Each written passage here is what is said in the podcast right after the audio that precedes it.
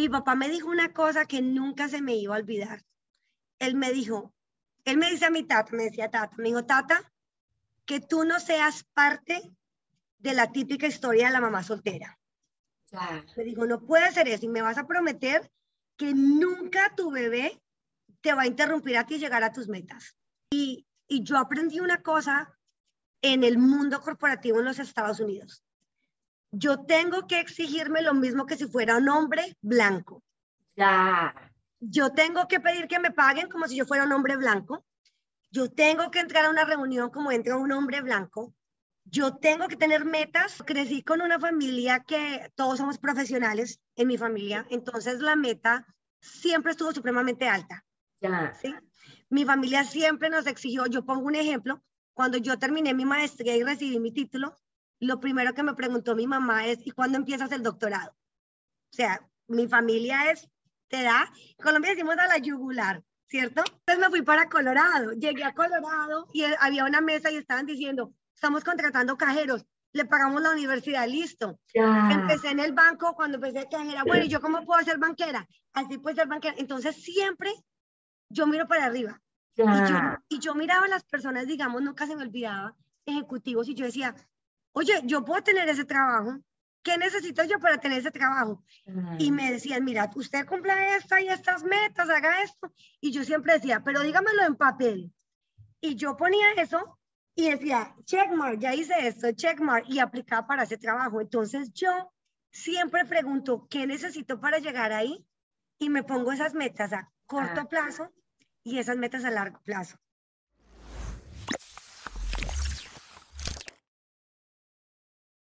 Muy buenos días a todas y todos. Bienvenidos a un show más de Desde la Cima, el podcast que está creado para mostrar, presentar a todas aquellas hispanos, hispanas del planeta que están haciendo cosas extraordinarias. Y hoy sin duda tenemos a una de esas personas. Tenemos a Luisa Montoya, que está con nosotros acá y que en este momento está haciendo un trabajo, no solamente en este momento, en su historia laboral y en toda su historia académica, ha venido haciendo un trabajo extraordinario por la comunidad hispana en Colorado, en Houston y bueno, en los Estados Unidos, ¿por qué no? Luisa, bienvenida y muchas gracias por estar con nosotros hoy.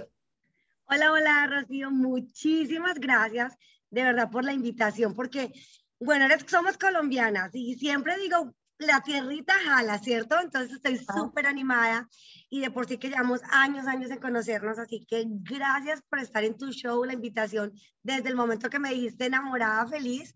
Pero bueno, cuéntame, ¿cómo te puedo ayudar? Mira, Luisa, varias cosas. Me encanta tenerte aquí. Quiero contarles quién es Luisa antes de que continuemos. Luisa es la vicepresidenta de eh, Community Manager, Manager of Airline Houston for JP Morgan Chase. Tengo que leerlo y quiero leerlo en inglés y en español al mismo tiempo. Eso está como muy difícil. Prior, to joining GP, JP Morgan Chase, eh, Montoya spent nearly 10 years with Vivi. ¿Cómo pronuncias eso? Mira, si quieres yo me introduzco, ¿qué tal le hacemos eso? Me encanta, hagamos eso. Shun, volvamos a empezar porque me encanta. Estoy entre el mi inglés y el español y no sé con cuál privilegiar. Cuéntanos quién eres, Luisa Montoya. Dale, perfecto. Mira, yo soy la doctora Luisa Montoya. Yo llevo 20 años trabajando en la banca. Lo más gracioso es que la banca siempre fue mi backup plan porque yo también soy psicóloga. Toda la vida quise ser psicóloga, trabajar en la comunidad. Entonces tengo una maestría en psicología clínica yo soy nueva residente, tengo una posición hermosa, divina para el JP Morgan Chase. Soy parte de un programa que nosotros estamos haciendo en que le estamos dando 30 billones a la comunidad. Entonces soy parte de ese equipo. Aquí en Houston solamente estamos cuatro, yo soy uno de esos representantes. Tengo ese trabajo, pero antes de estar con Chase, trabajé para el BBVA, trabajé 10 años con ellos y con ellos tuve una formación hermosa en donde crecí. Solamente trabajé trabajé con retail banking, que son las locaciones, lo que conocemos. También trabajé gerenciando 18 BBVAs y 22 aquí en Houston. Después me metí al equipo comercial y en el equipo comercial trabajé con ellos con la mitad de Houston y con el Bancomer. Así que he hecho un poquito de todo. Ya, ¿cómo te saltas de la psicología a banking? ¿Qué pasó ahí? ¿Cuál fue, cuál fue el, el, el rocket que te lanzó a banking? Mira, mira, la historia es súper graciosa porque yo crecí en Colombia, obvio, Colombia toda mi vida. Soy más colombiana que Juan Valdés. Toda la vida crecí en mi Colombia y yo quise ser psicóloga toda mi vida. Pero resulta que mi papá me dijo una cosa, no, no, no, eso es para los hippies. Yo a usted no le voy a pagar psicología. Usted si quiere, estudia administración de empresas. Entonces, a regañadientes, estudié administración de empresas en la Gran Colombia, en Colombia, y estudié, pero siempre mi corazón fue ayudar a la comunidad. Cuando me vine para Estados Unidos, el primer trabajo que vi cuando estaba estudiando en la universidad, porque estaba haciendo el intercambio de las clases, todo eso, era un banco. Entonces yo estaba ahí en el Front Range Community College en Denver y había una mesita, un banco y dijeron, estamos contratando cajeros. Y yo dije, cajeros, ¿quién quiere ser un cajero? ¿Qué pereza un banco? Pero ellos dijeron, si usted estudia con nosotros, le pagamos la universidad. y en ese momento dije, ¿dónde le firmo? ¿Dónde firmo? Firmé con ellos y empecé a subir en la banca, pero todo el tiempo yo decía, no, yo voy a estudiar para ser psicóloga. En la banca crecí impresionante, o sea, empecé como cajera del drive-thru, ni siquiera cajera de banco, de los que tienen escondiditos por allá aparte, con el megacento, bueno, entonces trabajé para ellos. Y entonces cuando por fin terminé mi bachelor's, dije, no, yo me voy a dar mi regalo de estudiar psicología, porque es lo que amo. Para estudiar psicología en los Estados Unidos, tú tienes que hacer horas gratuitas, ¿cierto? Entonces yo tenía que hacer 2.000 horas y resulta que tuve la oportunidad hermosa, maravillosa de conocer una agencia en Denver, Colorado, que se llama um, Resource Center for High Risk Youth. El plan era que yo trabajara para ella solamente 2.000 horas. Terminé trabajando para ella siete años. ¿Ok? Wow. Trabajé con ellas, trabajaba para Adam, Denver en Boulder County con víctimas de abuso sexual y violencia doméstica. Era hermoso el trabajo porque ahí crecí como profesional, como psicóloga maravilloso. Pero resulta que mientras yo hacía todo este trabajo comunitario, yo seguí creciendo en el banco y logré balancear todo. Logré balancear ser mamá, logré balancear puestos ejecutivos en el banco, estudiar mis carreras. Y entonces cuando empecé a crecer tanto con el banco, me di cuenta que el banco tenía un equipo de responsabilidad corporativa, diversidad e inclusión. Muchas veces nosotros pensamos en banco solamente en el banco cuando uno entra a hacer una transacción, ¿cierto? No, resulta que eso realmente es una porción del banco, pero tenemos equipos gigantes. Entonces, cuando termino mi maestría en psicología clínica, digo, oye, yo no sabía que había este equipo de responsabilidad corporativa. Entonces, mientras trabajaba para el BVA, me involucré en el equipo de responsabilidad corporativa y creé estrategia para trabajar con equipos de mujeres, para trabajar en equipos de minorías y realmente, como en el back office, siempre he estado incorporando la parte de psicología. Mi dissertation de mi doctorado es cómo crear estrategia para que los bancos logremos que nuestros empleados duren más tiempo con nosotros. Entonces, así incorporé y he estado así, mira, típica latina, ¿cierto? O sea, tenemos muchas pelotitas que estamos así moviendo, entonces así se han incorporado, digamos, las dos carreras en la rama de la banca. ¡Wow! ¡Qué linda historia! Pero bueno, yo no sabía que en eso ya estabas, ya tenías hijos. ¿Cómo es posible que empezando todo es porque eso, lo hace aún más complejo, ser mamá, ser psicóloga, trabajar en banking, todo a la vez? ¿Cómo era, es, cuántos años tenían tus hijos? ¿Cuántos llevabas de casada? ¿Cómo es el tema allí? Mira, el tema es muy largo porque resulta, Rocío, que yo he sido mamá toda la vida. Ya. Yo fui mamá adolescente, entonces yo no sé qué es no ser mamá, porque he sido mamá toda la vida. Y a mí me gustó mucho una cosa que me dijo mi papá, tristemente mi papá ya no está con nosotros, pero cuando yo quedé en embarazo en mi adolescencia, porque mi hija tú la ves y todo el mundo cree que es mi hermana. Pues seguramente. Mi papá, me dijo, una cosa que nunca se me iba a olvidar. Él me dijo, él me dice a mi tata, me decía tata, me dijo, tata, que tú no seas parte de la típica historia de la mamá soltera. Me dijo, no puede ser eso y me vas a prometer que nunca tu bebé te va a interrumpir a ti llegar a tus metas. Ya. Y eso, Rocío, me quedó a mí como tatuado en el alma, ¿cierto?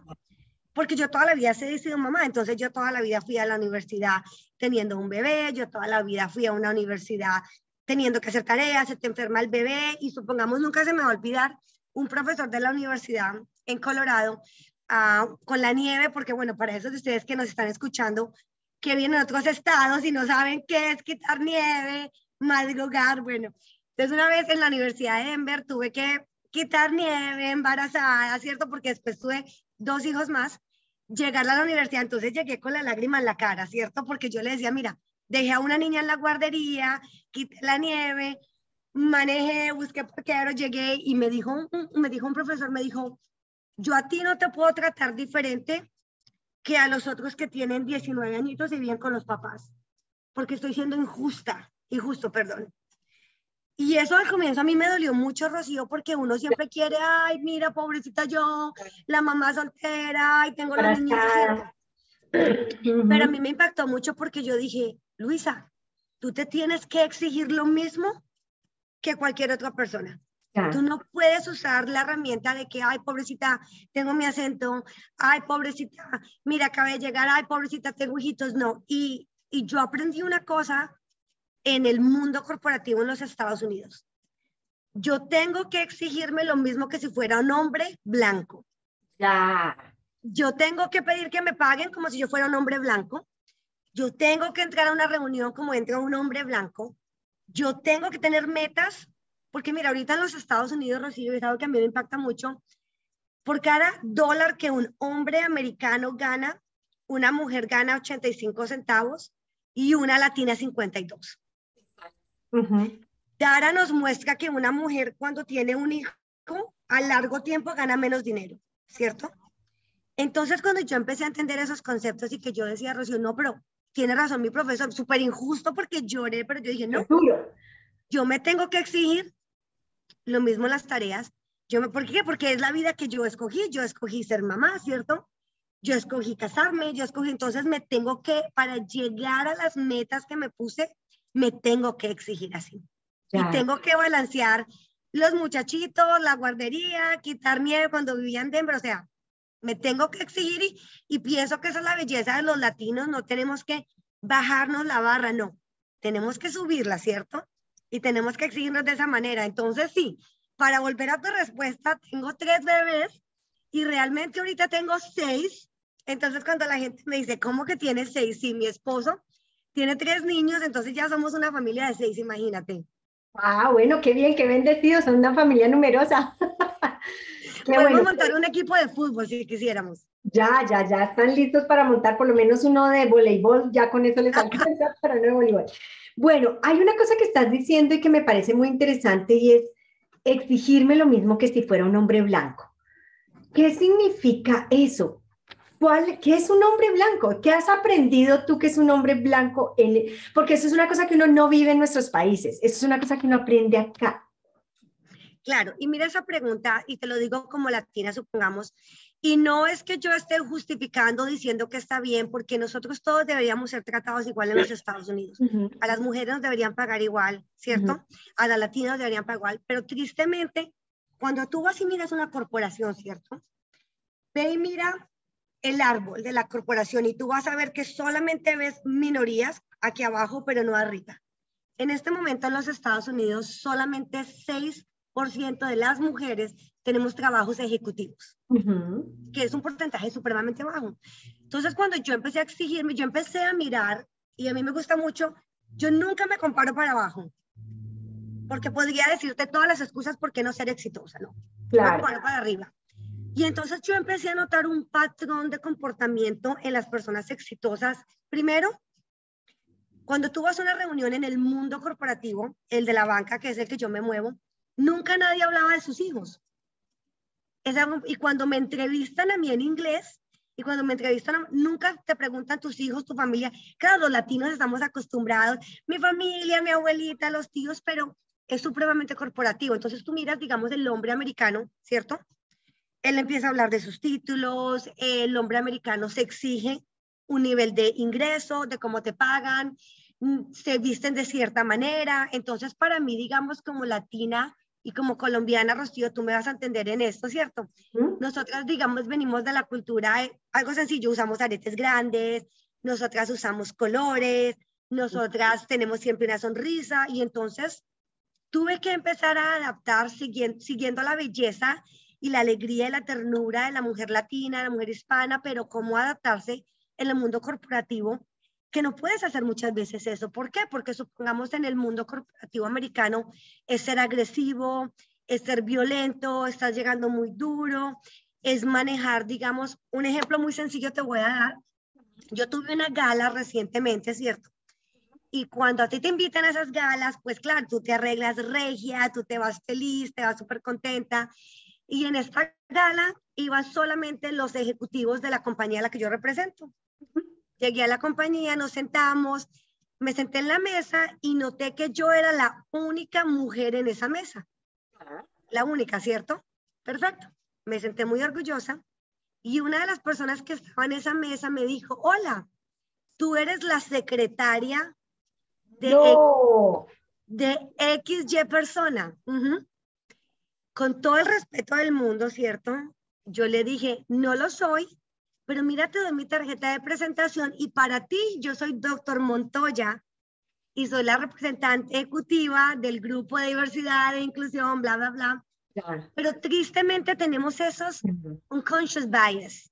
Claro. Y nosotros tenemos que aceptar que cuando nosotros entramos a un lugar, está ese unconscious bias de que eres latina, de que ya la persona piensa que tú ganas tanta cantidad de dinero, si tienes acento en inglés, entonces ya es el profiling inmediatamente. Entonces, nosotras tenemos que trabajar muchísimo más duro para romper esos esquemas y ayudarnos también de una manera en que te exiges, no, yo voy a tener la educación, yo voy a tener este trabajo ejecutivo porque yo me lo merezco, yo voy a pulir mi inglés, ¿cierto? Claro. O sea, todas esas áreas que tienes que trabajar y que es duro, porque buena otra manera, yo siempre me voy a ver así, o sea, yo, los que no me conocen, yo solamente mido 4'11", ¿cierto?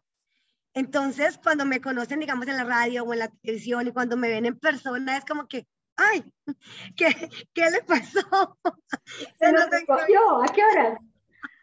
O supongamos empleados de mi equipo, que ellos, cierto, tengo una personalidad fuerte, entonces me imaginan, guau, esta persona. Pero entonces, claro, siempre, no puedo cambiar que mido 4'11, no puedo cambiar que soy latina, que soy colombiana, pero sí me puedo ayudar a mí a pulirme en unas áreas, a pulir mi español también, ¿sí? a pulir mi inglés, a exigirme que me, me paguen de tal manera. Así que eso es lo que he tenido que aprender para trabajar en el mundo corporativo en los Estados Unidos. Claro, me encanta. Me encanta y detrás de eso oigo una, un eco grandísimo, Luisa, que, que, que vas arrastrando y que es esa fuerza de, esto es lo que he querido, como de visión, una fuerza de visionaria y que me hace pensar en varias preguntas. Una, ¿de dónde viene toda esa fuerza visionaria? Y lo dijiste hace un momento atrás de, no me mido hacia abajo, me quiero medir hacia arriba. Pero además de, me dedicaba a estudiar, a profesionalizarme, a avanzar hacia arriba y aprender de los ejecutivos en términos de cómo juego bajo las mismas reglas. ¿De dónde ha venido esa fuerza? ¿Dónde nace esa inspiración, esa fuerza? ¿Qué pasó ahí? Mira, en esto le voy a dar crédito 100% a mis papás. Ya. Les voy a dar crédito 100% a mis papás porque vengo de una familia, no vengo de la típica familia hispana, ¿cierto? Ah, no, digamos, no crecimos con religión, ¿cierto? Entonces es interesante porque, digamos, crecí una, una parte de mi familia son ateos, otros son agnósticos. Entonces, no, muchas veces que me dicen, sí, que los que somos católicos, yo no, no, no crecí con religión, pero crecí con una familia que todos somos profesionales en mi familia. Entonces, la meta siempre estuvo supremamente alta. Ya. ¿sí? Mi familia siempre nos exigió, yo pongo un ejemplo, cuando yo terminé mi maestría y recibí mi título, lo primero que me preguntó mi mamá es, ¿y cuándo empiezas el doctorado? O sea, mi familia es, te da, en Colombia decimos a la yugular, ¿cierto? te exigimos. Entonces yo pienso que eso también para mí fue, yo soy una persona en que a mí todas las cosas malas que me pasan me dan una energía y un motor para salir muchísimo más adelante. Cuando mi papá fue asesinado, ¿sí? Mi papá fue asesinado. nosotros, yo me, no, mi historia, algún día van a hacer una película. y yo voy a escoger a Jennifer López para que me represente. Muy bien. Pero cuando mi papá fue asesinado, yo tuve que salir del país completamente así, dejar todo tirado. Salí con 40 dólares en el bolsillo Ah. Llegué a este país. ¿Sola? entonces, ¿Solita, o te viniste con tu familia? No, yo me vine solita de 19 años. Wow, mira, me pusiste la piel de gallina. Duro. Y entonces, mira, Rocío, que es muy interesante porque ese primer día que yo vine, yo dormí en la calle, mucha gente no sabe eso. ¿sí? Y yo a pesar de mis 19 añitos, un pedacito de nada, porque yo miro a mi hija que tiene 21 y no me imagino mi hija pasando por eso. Yo me acuerdo que yo me senté en mi maleta, Rocío, y yo trataba de comprender lo que estaba pasando. Yo decía, bueno, a mi país no puedo volver. ¿Qué voy a hacer? ¿Cierto? ¿Qué voy a hacer yo? Y lo primero que pensé fue que voy a salir adelante. ¿Qué necesito hacer para salir adelante? Y empecé a educarme. Yo solita me metí al internet, yo miré, bueno, ¿cómo voy a hacer? Yo solita me miré cómo puedo para aplicar becas, cómo puedo buscar trabajo. Y, siempre yo miraba, como dicen en inglés, el fine print. Siempre, aunque todo el mundo te diga que no, siempre hay una manera de un sí. Y empecé a leer, entonces supongamos, yo viví en Miami, ¿cierto? Cuando llegué a Miami. Y claro, cuando tú recién llegas a este país, pues tú, bueno, voy a trabajar en esto, en esto, en esto, lo otro, pero yo decía, ¿cómo hacen las personas para tener trabajos de oficina? Supongamos, ¿cierto? Y yo dije, bueno, voy a leer y empezar a explicar cómo puedo llegar a esos trabajos. Entonces me decían, tienes que aprender inglés. Y yo empecé echándole aquí porras a inglés sin barreras. Yo en ese entonces me compré, Rocío, mis 11 libros de inglés sin barreras. Enciclopedia de inglés sin barreras. Y yo ponía el CD-ROOM para eso, ya me delaté de mi edad, ya me delaté de mi edad. Eh, como un Disman. El Disman. Y que tú corrías y tenías que tener cuidado porque se movía.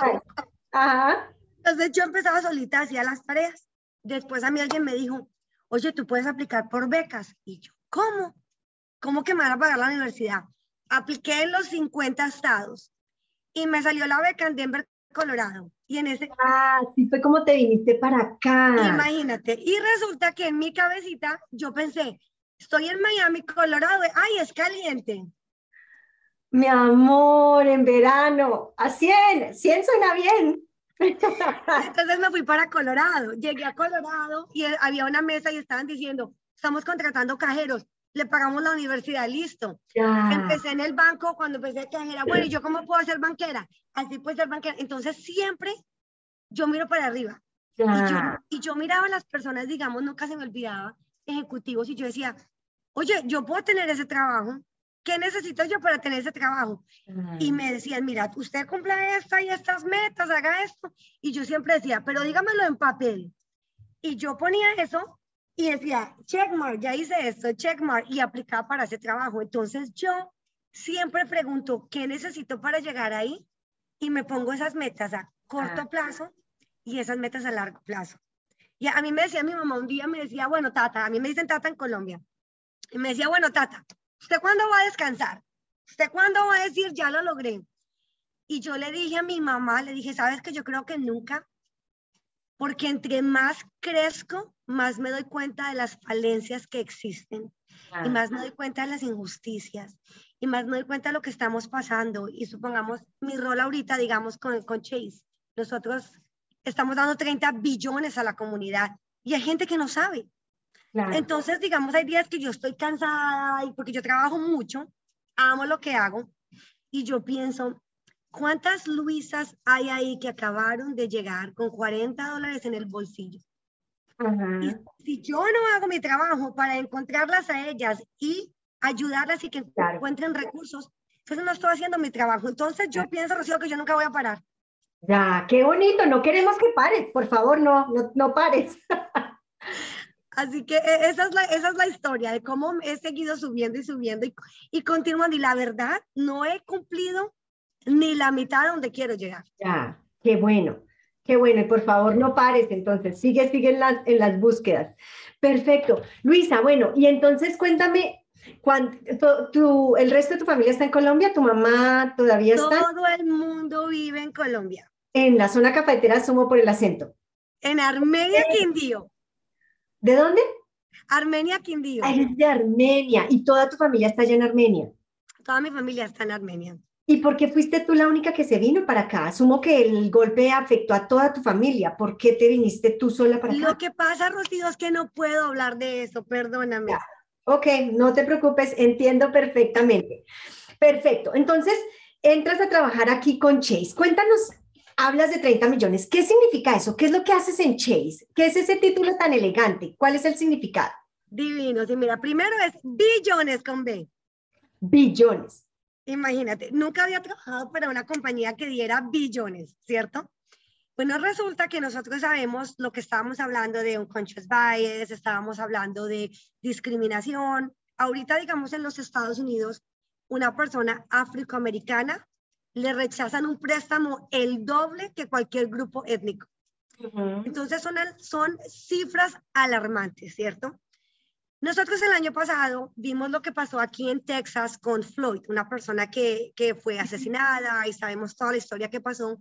También sabemos lo que pasó con COVID y los PPP loans, ¿cierto? Sí. Cuando el gobierno empieza a dar todas esas ayudas, ¿cierto? Para los PPP loans, nosotros nos damos cuenta que los dueños de empresas minoritarios no tenían los recursos, no sabían por dónde empezar. Mucha gente ni siquiera se pagaba para ellos mismos como empleados, ¿cierto? Un ejemplo, supongamos que nosotros teníamos, yo les decía a ellos, oye, nos puedes mandar tus talones de cheque al dueño de la empresa que te pagas y ellos, Luisa, yo ni siquiera me pago. Entonces no podían calificar para este préstamo, ¿cierto? Entonces nosotros como compañía dijimos, mira, en este momento somos el banco número uno en los Estados Unidos, ¿sí? Tenemos unas ganancias que podemos darle a la comunidad. Nosotros tenemos que darle a la comunidad de regreso. Entonces nosotros creamos un, un proyecto, una estrategia que va a durar cinco años, llevamos un año ya, llevamos cinco años en que decimos, tenemos cuatro pilares en los que nosotros vamos a invertir. Un pilar es el pilar de educación, ¿sí? Nosotros de verdad tenemos que invertir en las, en las universidades, tenemos que invertir en los colegios, porque todo esto comienza en casa. Rocío, tú me hiciste una pregunta a mí supremamente estratégica. ¿De dónde viene eso, cierto? Lo mío viene de mi casa, de mi hogar, de cómo crecí, de cómo mis papás me educaron, de las metas que pusieron. Entonces, digamos, cuando nosotros trabajamos en los Estados Unidos, los Estados Unidos, los hispanos tenemos el porcentaje más alto de que nos salimos del high school sin terminarlo. Tenemos el porcentaje más alto de niñas embarazadas y tenemos el porcentaje de menos mujeres con títulos profesionales. Entonces nosotros dijimos, tenemos que invertir en la educación, tenemos que ir a las universidades, tenemos que ir a las escuelas y tenemos que promocionar a estos niños que entiendan cómo romper ese ciclo de la pobreza, ¿cierto? Y exigirse más. Tú, digamos, como mujer latina, tú me preguntabas a mí, ¿Cómo hiciste para manejar que tus hijos, que esto, lo otro? ¿Cierto? Porque siempre me he exigido yo, mi meta en la vida no es ser mamá. Mi meta en la vida no es ser la esposita de alguien, no, mi meta en la vida es ser mujer, tener esas metas. Y nosotros como latinas tenemos que cambiar eso, porque si tus hijos te dicen, mira, nunca me quiero casar, nunca quiero tener hijos, está bien. Tenemos que romper eso. Otro pilar que tenemos en Chase es cómo invertir más en los dueños de empresas minoritarios, ¿cierto? Entonces, ¿qué hacemos nosotros? Proveemos completamente gratis, la gente no tiene que tener cuentas con Chase. Educación para que la gente entienda PNL, flujo de caja, cómo montar empresa, cómo tener una empresa sostenible. Todo eso es gratis para la comunidad, ¿cierto? Hacemos eso. Estamos haciendo cambios en cómo miramos nuestros préstamos también. ¿Qué es lo que está pasando con los dueños de empresa hispanos que no son aprobados? Entonces estamos estudiando todo eso otro pilar que estamos haciendo es estamos contratando minorías y estamos contratando minorías para empleos ejecutivos, ¿sí? Entonces, yo a todo el mundo le recomiendo que vaya a mi LinkedIn porque cuando vas a mi LinkedIn entiendes, porque hago demasiado, ¿cierto?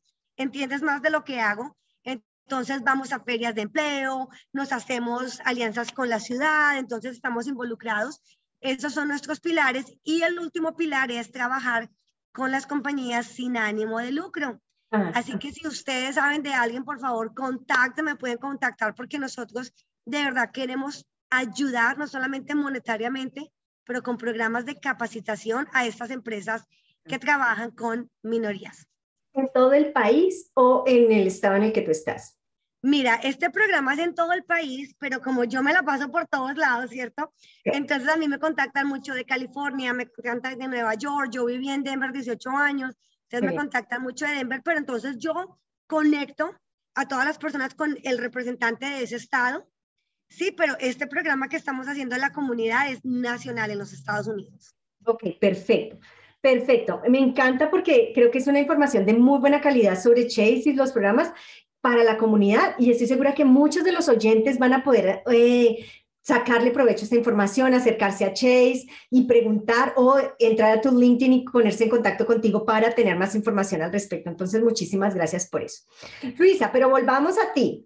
Em, cuéntame en todos este trayectoria, o sea, eres una mujer muy joven para todas estas cosas. Gracias, gracias, Rocío. Lo recibo, lo recibo. Soy comeaños, soy comeaños, como dicen en Colombia. Muy bien, que vivan los comeaños. Cuéntanos de algún momento totalmente excruciante en el que dijiste, ya no puedo, aquí no puedo más, aquí me quedo, y estoy segura que no lo hiciste. ¿Qué hiciste? Mira, yo tuve un momento muy crítico en mi vida en donde tuve que salirme de una relación abusiva, ¿cierto? Porque eh, nosotros tristemente en la comunidad hispana pensamos una relación abusiva cuando hay golpes, ¿cierto? Pero nosotros no sabemos que cuando tú vas y miras el ciclo del abuso, existen muchos tipos de abuso, ¿cierto? Emocional, espiritual, y entonces tuve un momento en mi vida en que yo tuve que salirme de una relación abusiva y tristemente no salió como yo esperaba, ¿cierto? Entonces, cuando no salió como yo esperaba, era de que supongamos el juez le dio a esa persona todo, le dio la casa, le dio los niños, yo tenía que pagar child support, ¿cierto? Y yo me acuerdo, Rocío, que yo me fui a un Starbucks, ¿cierto? Yo salí fría y me fui al Starbucks y empecé a llorar y a gritar. Yo me quería arrancar el pelo, o sea, yo no podía creer, Rocío, que eso pasara, porque yo siempre escuchaba que los niños se quedan con la mamá, que todo para la mamá, ¿cierto? Y me acuerdo que en ese momento me senté y yo dije, ok, ¿qué vas a hacer?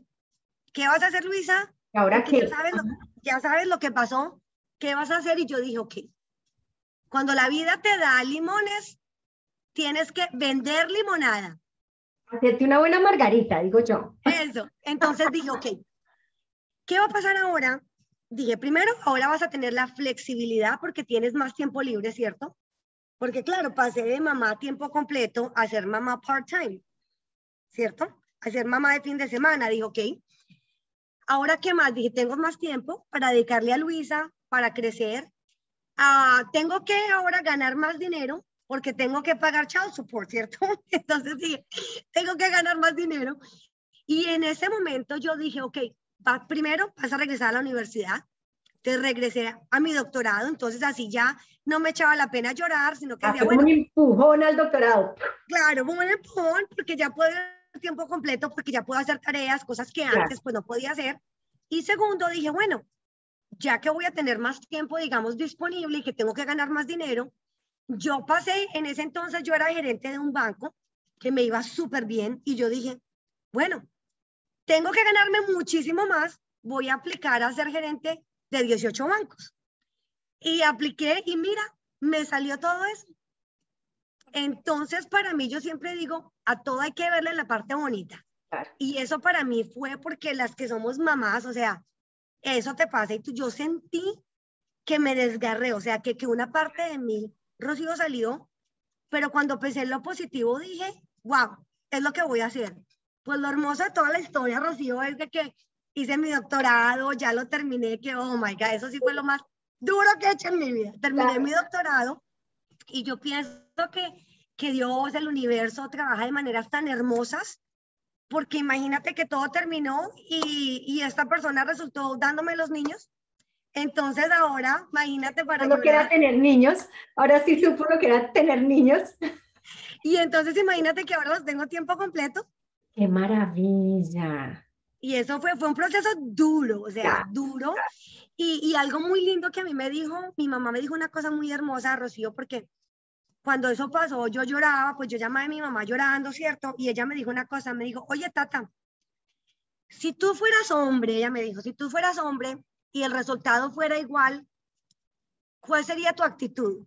Y yo, y me dijo, entonces empieza, tú, ella me dice a mí, tú hablas mucho de equidad de género, empiézate tú a tratar con equidad de género también. Y eso para mí fue wow. Bonito. Mira qué lindo, hay una cosa que dices, todo me resuena, ¿no? Hay una cosa que digas, mira, además me tienes aquí con la piel chinita cada cinco segundos, con cada cosa que vas contando por lo intensa de la historia, o sea, es una historia de dolor, de mucha fuerza, pero además de mucha lucha, o sea, de mucha resiliencia, no solamente de, del impacto y pum, pobrecita, se cayó y se quedó en el suelo, sino de la resiliencia para salir y crear y reinventarte. Me parece bellísimo y espero que todas las personas que están allá afuera escuchando se nutran de esto que están oyendo, de ver tu historia y de saber que eh, puedes reconstruirte, que lo que te golpea no te tumba necesariamente, si te tumba te reconstruye también. Eso me parece lindo porque lo leo en tu historia. Pero también leo el poder de las voces exteriores, de la voz de tu mamá confrontándote y sacándote de la caja de dolor en la que podías estar en tu momento por obvias razones, pero confrontándote y hacerte pensar un poco más allá de donde estabas, de sacarte un poco del dolor. ¿Cuál ha sido en tu vida, y eso me lleva a la siguiente pregunta, el papel de los mentores? Y siento a tu mamá como una de esas personas y ella me inspira la pregunta.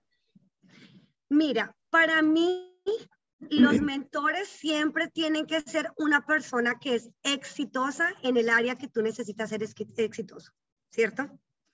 Entonces, para mí, yo he tenido profesionalmente, he tenido dos personas que han cambiado mi vida y interesantemente realmente han sido hombres, ¿cierto?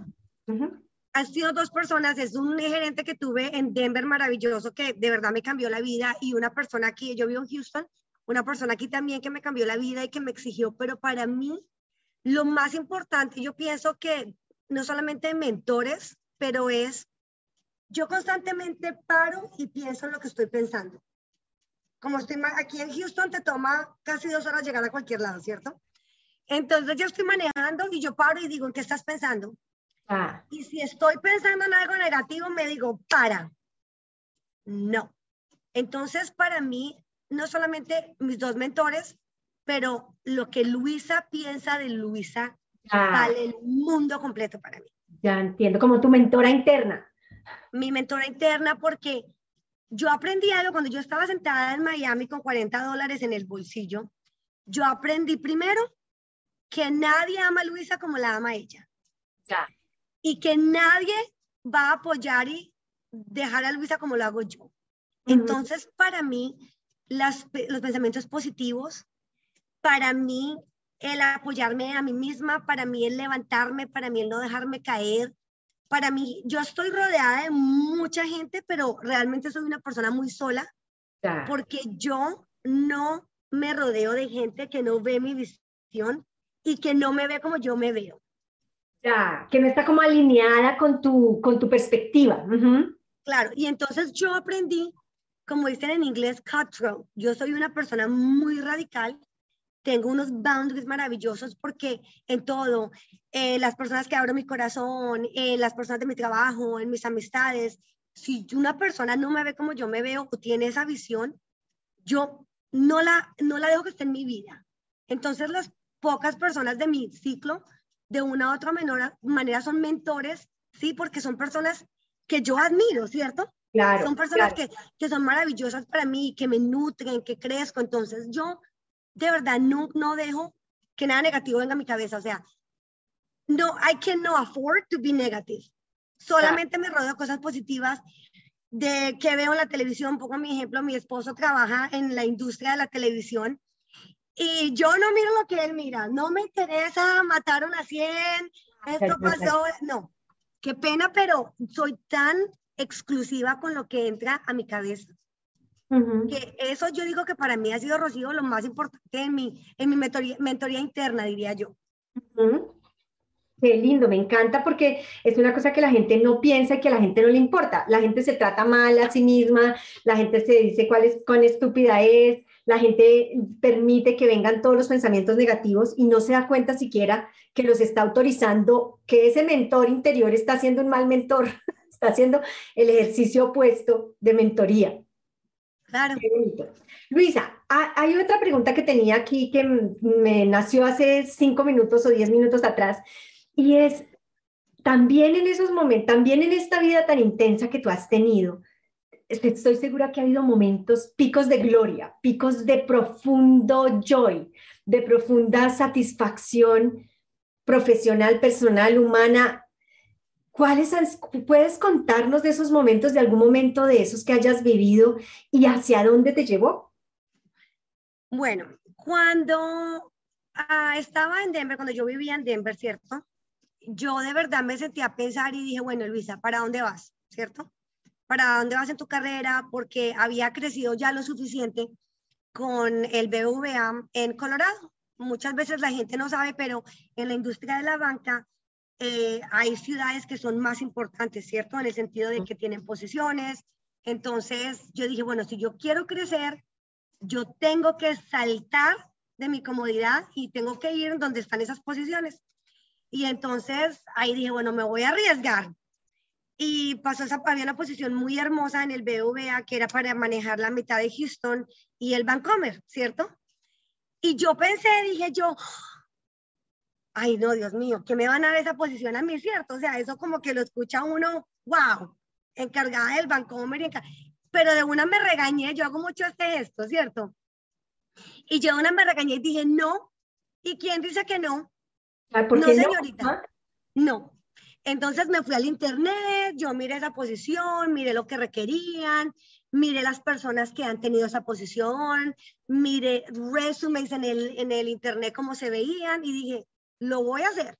Entonces apliqué, fue un proceso de seis meses, lo mandé, fui a 20 mil entrevistas y en cada entrevista yo pensaba como, por eso me gusta mucho el nombre de tu, de show, de la cima, ¿cierto? Porque yo pienso mucho en la cima y yo pensaba, ¿en dónde vas? Ya llegaste a la mitad de la cima, todavía estás empezando. Entonces en el proceso de las entrevistas yo decía, no, voy en un cuarto de la cima. Entonces seguía yo, ¿cierto? Acabo de empezar la subida, ya voy por la mitad, ya, ya y entonces después me dijeron, mira Luisa, vas a pasar a la última entrevista, te dejamos saber que son dos personas nomás. Y yo, ay, no, se lo van a la otra persona, de una. No. Sí, dije, no, te lo van, sí, te lo van a dar a ti. No, señora, listo. Cuando yo recibí la llamada, Rocío, y a mí me dijeron que yo iba a ser la persona encargada de la mitad de Houston y del Vancomer, lo que yo sentí, yo no te lo sé explicar ya, me muero, me quiero morir. Y, yo me fui de rodillas porque yo soy una persona muy espiritual y respeto todas las creencias de las personas, pero yo le di gracias a Dios y yo lloré y le dije, Dios, tú me diste este trabajo y tú me diste esta oportunidad. Y yo pienso que cuando uno hace las cosas que son del plan de uno con fe y uno salta, Dios y el universo te las devuelven. Ah, ya, ya, ya. Me sale esa oportunidad, lloré, me vine para Houston y cuando me vengo para Houston, meses después recibo el regalo de mis hijos tiempo completo conmigo. Ya eso fue para... lo que se necesitaba, el paso que hacía falta en el escalón, el escalón que hacía falta para que el resto se acomodara. ¡Qué belleza! Ese momento para mí fue, y cada vez, mira, cada vez que, que yo voy a pasar por algo, a nosotros en mi, en mi rol ahorita nos llaman mucho que vamos a la televisión, que salimos en la radio, y cuando a veces me va a dar un poquito de sustito, yo pienso en ese momento y dije, mira, tú tenías tanto miedo de aplicar a ese trabajo porque se veía tan lejos, tan grande. Y lo único que tuve que hacer fue aplicar, o sea, fue llenar la aplicación en el sistema. A veces nosotros pensamos que las cosas están tan lejos, tan en la cima, tan en arriba, pero lo único que tú tienes que hacer es pones un piecito y sigue otro y sigue otro piecito y cuando menos piensas tú llegas a la cima. Sabes, quiero contradecirte en ese pedacito, Luisa, justamente por lo que tú has dicho y es, es lo único que tienes que aplicar, tienes que tener la fe y el sueño y lo que tú misma has dicho y es medirte hacia arriba y seguir mirando para arriba, porque a mucha gente eso es lo que le falta. Eso que tú tienes, eso que tú eres, ese sazoncito colombiano, si me permites, de mirar para arriba y decir, yo quiero algo más, ¿por qué no? ¿Qué más hay? Ay, entonces voy a aplicar. Lo único que tengo que hacer es aplicar, pero para poder hacerlo tuviste que ser y hacer y ser lo que eres. Toda esa fuerza, ese volcán de energía, de, de todo, o sea, es una suma de muchos elementos, de el no mismo, de no, no pienses negativo, no te eches para abajo tú misma, eso suma a esta Luisa que eres de, estoy lista para aplicar.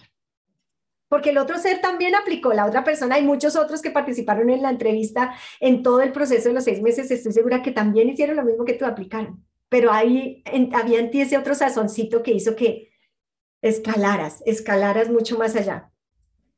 Me encanta, sí. Luisa, eh, sí, ahorita esta Luisa que está en este momento de su vida, que está em, avanzando y hablando desde la cima, ¿qué le diría a la niña de 19 años que llegó con 40 dólares y durmió en la calle en, en Miami? Yo le diría a ella de que rompa los esquemas que la comunidad latina ha puesto en ella. Ya. Porque las malas decisiones que he tomado fueron basadas en presión a la sociedad. En presión que la latina debe estar casada. Es malo ser mamá soltera. Eh, tú tienes que darle hijos a una persona. O sea, mm. para tener hijos. Claro, entonces yo le diría a esa Luisa, porque el resto Luisa ha sido maravillosa en el área profesional, o sea, ese pedacito de 19 años cumplió todo lo que ella dijo, pero yo pienso es romper ese esquema de que tienes que ser la esposita, de que tienes que ser la mamita cocinando para alguien. Hay gente que lo hace y me encanta porque yo digo que todo, como hay hombres, hay hombres que quieren ser padres de familia y quedarse en la casa. O sea, eso está bien, no, tenemos que romper esas, ese género que tenemos nosotros que hace esto, lo otro, pero yo me daría ese consejo y pienso que me hubiera ahorrado 80% de, de mi plan de retiro, 50% me lo hubiera ahorrado. pero me hubiera ahorrado muchas lágrimas, muchas lágrimas porque a pesar de que a mí no me criaron así, yo pienso que yo misma me puse, digamos, y el impacto negativo de la religión, digamos, ¿cierto? me puse esas cosas en la cabeza en que, o oh, no, es, eh, lo que, como está bien es que te cases, como está bien es que tengas hijitos y realmente cada persona debe hacer lo que está bien para ellos. Así que eso sería lo que yo me aconsejaría a mí. Claro. ¿Y qué le dirías a todas las mujeres empresarias que están atravesando por un momento difícil en su vida, que se sienten derrotadas, que quizá están perdiendo a sus hijos en una situación como la que tú lo perdiste, los, de la manera que tú los perdiste en ese momento? ¿Qué les dirías? Yo le diría que te hagas una pregunta. Si tú fueras un hombre blanco, ¿cómo actuarías? Y esa pregunta yo me la hago, Rocío, en todo, en todo, en todo, en todo, en todo, en todo, porque muchas de las creencias, supongamos, yo lo digo con mucho orgullo, yo no cocino, yo no cocino y a veces me hago un sándwich, la gente me dice que como muy saludable, no como saludable porque yo no cocino, ¿cierto? Y en mi casa cocina mi esposo, o sea, yo no cocino. Y entonces no me siento culpable porque yo siempre pienso, si yo fuera un hombre, se me pondría presión a mí cuando soy la vicepresidenta de un banco, con un doctorado, ¿por qué no cocinas? No. Entonces no me siento culpable, ¿me entiendes? O supongamos, digamos, cuando cada vez que tengo una posición laboral, porque he vivido en muchos estados, ¿cierto? He vivido en Florida, he vivido en Colorado, en Texas, siempre tomo la decisión, ok, si me sale esta oportunidad, si soy un hombre blanco, ¿la tomo fácil? Sí, la tomo fácil. Entonces es de que tú pienses, a veces nos dejamos mucho regar por el corazón, ay esto, ay mis niñitos, pero la comidita, no. Tú como dueña de empresa, tú eres el CEO de tu compañía y tú tienes que tener el carácter de un CEO. Y busca CEOs que tú admiras y tú dices, yo voy a llegar ahí, pero es llegar con el, con el corazón también y tienes que aprender a manejar mucho las emociones, especialmente los latinos manejamos mucho esto, la, no, Tú para ser el CEO, tú tienes que tener personalidad de CEO. total. Tienes que, eh, leía alguna vez hace muchos años, tienes que vestirte como CEO, pensar como CEO, actuar como CEO, soñar como CEO. Luisa, eh, ¿qué significa para ti hoy hablar desde la cima? Para mí hablar desde la cima significa ser un ejemplo de lo que se puede lograr cuando tú nunca renuncias a ti misma. Nunca. Para mí, cuando nunca se me va a olvidar, yo una vez estaba sentada de mesera en una discoteca, ¿cierto? y estaba sentada en mesera y yo me llevaba unas tarjetitas que te da inglés sin barrera, ¿cierto? Y yo las miraba y yo me acuerdo que yo decía, ok, ok, shoulders, legs, dio el vocabulario, ¿cierto? Y una persona se burló de mí y me dijo, ¿para qué te traes esas tarjetitas cuando tú nunca vas a dejar de ser mesera? ¿Cierto? Y yo me acuerdo en ese momentito que yo pensé, yo pensé y yo pensé dentro de mí, dije, está bien que ella quiera ese estilo de vida para ella. ¿Qué eso? Claro, porque no hay nada malo con ser mesero, no hay nada malo con otras profesiones, pero yo me acuerdo que para mí yo pensé y yo dije, no, porque algún día yo voy a estar allá, ¿cierto? Y ahora cuando estoy ahí, que bueno, te digo que no voy ni 40% donde quiero estar, para mí es tan importante no solamente que uno llegue, Rocío, pero que uno ayude a gente a llegar ahí. Y que uno, pero para mí la humildad es algo tan importante, tan, tan, tan importante, porque yo tengo un pasión, una pasión de ayudar a mujeres que pasaron, porque es que yo he pasado por mucho, o sea, yo tengo testimonio por donde quiera, o sea, a mí cuando me dicen yo, ¿qué testimonio quiere? Pero para mí llegar a la cima significa que logré todo lo que me propuse y ahora yo tengo que ayudar a los que están allá para que vean que eso sí se puede hacer. Que tú sí puedes, todos podemos llegar a la cima. Todos. Entonces, eso es lo que significa para mí. Luisa, hay, claro, cada palabra que hablas, entonces se me paran los pelitos, o sea, estoy así con la piel de gallina cada dos segundos. Creo que hay una cosa que es muy linda en todo lo que sigues diciendo y es, es que has llegado a la cima en medio de una vida llena de dificultades, o sea, como dicen en los gráficos, la gente cree que es así llegar a la cima y es realmente así, y a ti te ha tocado así, en todas las, de todas las maneras, como mamá, sin mamá, sin hijos, con, con todos los dolores, pero nunca has quitado, como dirían nuestros amigos mexicanos, el ojo del renglón, el dedo del renglón. Nunca has dejado de soñar y eso me parece absolutamente bellísimo, pero además de trabajar por tus sueños. Así que pues bueno, muchísimas gracias. No sé si quieras para despedirte ya decirle algo a todas las personas allá que te están escuchando y que si no se llenan de orgullo con, con, esta entrevista de orgullo hispano, yo no sé, el que quiera más que yo lo que le quiero decir a todo el mundo que nos está escuchando, yo siempre pienso, mira la pared, te voy a poner el ejemplo aquí, bueno, no tengo pared, pero te voy a poner esta ventanita, ¿cierto? Yo pienso que yo voy a durar como hasta los 104 años, de verdad. Y como como saludable y hago ejercicio, en mi cabeza Luisa va a durar eso, ¿cierto? Entonces yo siempre pongo una línea de tiempo y yo digo, bueno, aquí nació Luisa y aquí Luisa hasta los 104 años, ¿cierto?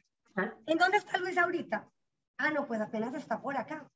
Y eso es tan microscópico, tan chiquitito, que no vale la pena que realmente le eche mucha cabeza a eso. Entonces, cuando yo he pasado cosas horribles, duras, yo me voy para atrás y yo miro y digo, ok, es muy duro lo que estás pasando. Esto tú lo puedes arreglar en siete minutos, siete días, siete meses o siete años. Y cuando lo pienso de esa manera, me ayuda a alejarme, mirarlo y entender de qué. Así tú piensas que te estás muriendo, tú no te estás muriendo. Y si tú piensas que te están matando, te están sembrando. Ya. Así que mira las cosas de lejos, mira la belleza de todo lo que va a salir y cuánto te falta todavía, porque a mí no me importa si me dices tengo 60 años, 70 años, tienes tantos y los mejores años por vivir. Es lo que siempre le quiero decir a todo el mundo, no importa lo que estés pasando ahorita, esto es un pedacito tan minúsculo de tu vida y vas a llegar tan alto que un... Entonces lo que yo le quiero decir a todo el mundo es que a pesar de que se vea que te estás muriendo, es, un, es algo tan minúsculo de tu vida porque vas a llegar tan alto en la vida, tienen cosas tan hermosas que te faltan, que pienses en eso, que te enfoques en lo lindo, que te enfoques en las cosas hermosas, que también dejemos las cosas del pasado, las buenas y las malas, ¿cierto? Porque a veces nos apegamos también, no, es que yo en Colombia vivía así, no, vas a vivir mucho mejor.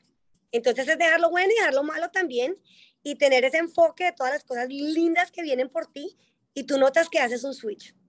Ah, qué bien, qué bonito porque me hace pensar en el tiempo de zoom out. O sea, estás ahí, zoom out y míralo completo, mírate desde afuera. Me parece que es una invitación bellísima. Muchísimas gracias, Luisa, por esta reflexión que nos das, por este tiempo. Em, esto ha sido una conversación con Luisa Montoya, con la doctora Luisa Montoya, aquí desde la cima. Eh, esperamos que le den thumbs up, que lo compartan, porque es una entrevista que todo el mundo tiene que escuchar. Una, si es, como decía hace unos segundos, el que quiera más que le piquen caña, decimos en mi país. Estos son los latinos y especialmente las latinas recreándonos en Estados Unidos, haciendo cosas grandes y apenas en un pedacito de lo que lleva. Ni se, ni se diga todo lo que le falta. Muchísimas gracias, Luisa, por acompañarnos hoy en Desde la Cima. Dale, Rocío, Rocío, besitos, muchas gracias. Bye.